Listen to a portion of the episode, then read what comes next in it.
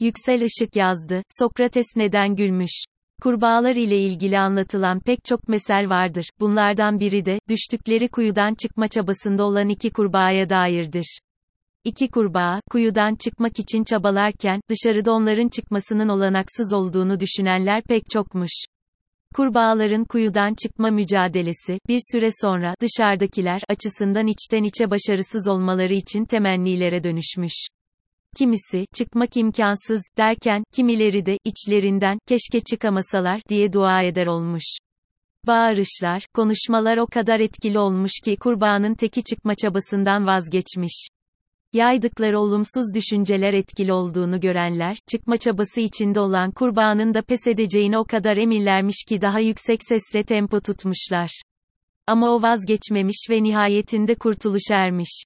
Rivayet o ki kurtulan kurbağanın kulağında kulaklık varmış. Siyaset ısınıyor. Yapılması halinde seçimlere hepi topu bir yıl kalan siyasetimiz ısınırken, kuyuya düşen iki kurbağanın hali pürmelali geliyor gözümün önüne. Kasım 2022'ye alınma olasılığı güçlü görünüyor olmakla birlikte seçimin Kasım 2023'e öteleneceğine ilişkin iddialar da var. Biliyoruz ki seçimlerin geri bırakılması, savaş koşuluna bağlı. Geçtiğimiz 22 Haziran Amasya Genelgesi'nin 103. yıl dönümüydü. 23 Haziran ise el konulmak istenen İstanbul seçimlerinin tekrarlanması sonucu İmamoğlu'nun ikinci kez, üstelik fark atarak, seçilmesinin 3. yıl dönümü olarak tarihe geçti. Tarihçilerin, Anadolu İhtilali'nin bildirisi olarak tanımladıkları Amasya Genelgesi'nin özü şudur, milletin bağımsızlığını gene milletin kesin kararı ve direnişi kurtaracaktır. Ne demektir bu? Anadolu İhtilali'nin bildirisi, hiçbir güce, hiçbir şahsiyete, herhangi bir üstünlük vehmetmek, sürecin merkezine doğrudan halkı koymak demektir bu. Herhangi bir savaşa benzemeyen bir savaştı verilen. Elbette bu savaşın bir simgesi vardı, o simge, Mustafa Kemal'di. Batılı emperyalistler o simgeyi boğmak için nice planlar yapıp, nice entrikalar çevirmişlerdi. Hepsi de boşa çıkmıştı, çünkü Mustafa Kemal, attığı her adımı, halkla birlikte atmış, yaptığı her devrimi, bilimsel bilginin ışığında gerçekleştirmişti. Yaptıklarının hiçbirisinde kişisellik kaygısı yoktu. Lenin'in, Mustafa Kemal için, iyi bir teşkilatçı. Kabiliyetli bir lider, milli burjuva ihtilalini idare ediyor. İlerici, akıllı bir devlet adamı. O, istilacılara karşı bir kurtuluş savaşı yapıyor. Kapitalistlerin gururunu kıracağına, padişahı da yardakçılarıyla birlikte silip süpüreceğine inanıyorum. Halkın ona inandığını söylüyorlar. Ona, yani Türk halkına yardım etmemiz gerekiyor, sözleri, birebir gerçeği anlatıyor. İyi bir teşkilatçı, kabiliyetli bir lider olmak için güçlü bir halk desteğine ihtiyaç olduğu tartışmasızdır. Tarihe bakın, Mustafa Kemal'in bu gerçeğin farkında olduğuna, gittiği her yerde, halk ile birebir temas kurup, onları, milletin kurtuluşu ve ülkenin bağımsızlığı için ikna ettiğine ilişkin çok sayıda anekdot bulabilirsiniz. Kurtuluş ve kuruluş süreci bize göstermiştir ki kazanmak istiyorsanız, bir öykünüz ve o öyküyü realize etmek için bir senaryonuz olmalıdır. Bir senaryonuz varsa o senaryoya uygun aktörler bulmakta zorlanmazsınız. İstanbul seçimleri için de aynı şey söylenebilir. 31 Mart'ı 1 Nisan'a bağlayan gece, İstanbul sokaklarını, İstanbul kazandı algısıyla donatan iktidarın karşısına dikilen güç, İmamoğlu'nun şahsında, kendi iradesine saygı gösterilmesini, İstanbul'da demokrasinin işlemesini isteyen halktı. İRADEMİZE sahip ÇIKARSAK, 31 Mart'ta İstanbul'un iradesi hiçe sayılmak istenmiş, İstanbul, İstanbul'un tercihine verilmek istenmemişti.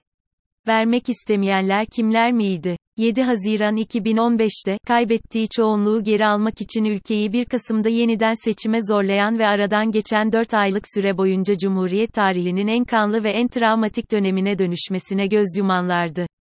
Hesapları bu kez tutmamıştı. İstanbul, kendi iradesine sahip çıktığını 800 bin fark atarak göstermişti.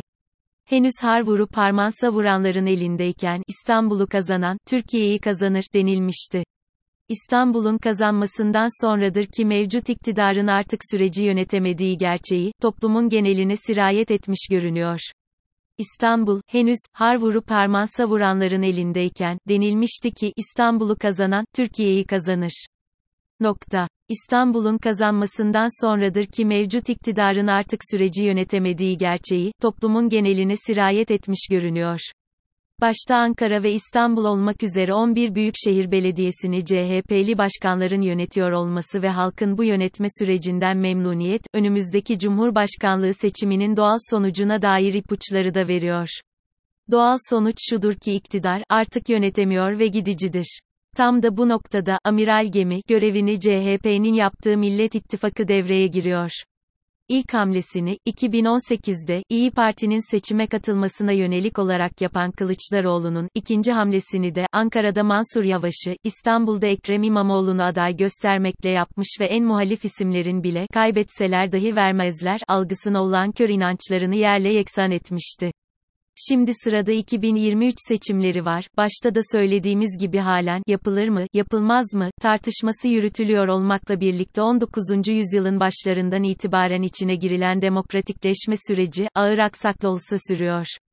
Dolayısıyla Cumhuriyet'in 100. yılı aynı zamanda Türkiye'nin rotasını belirleyeceği bir seçime de zemin olacaktır başını amiral gemisi konumundaki CHP'nin çektiği Millet İttifakı, bütün müdahalelere rağmen, oldukça titiz ve kararlı bir süreci yönetiyor.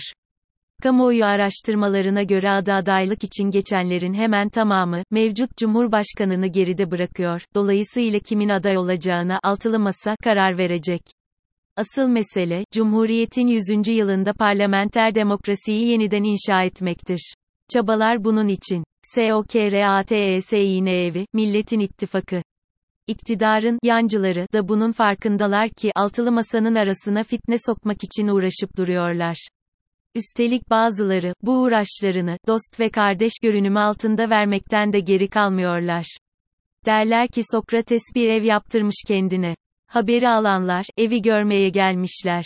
Ev tam Sokrates'in istediği gibi olmuş, herkes de bunun farkındaymış ama kıskançlıklarını gizlemek için ağzını her açan, kırk dereden su getirmiş. Kimi, ev güzel ama konumu iyi değil, demiş, kimi de iç dizaynı beğenmemiş. Kimi, keşke daha güzel görünebilse, kimi de, biraz dar mı ne, diye dudak bükmüş. Anlatılan o ki Sokrates bütün bunlara gülüp geçmiş.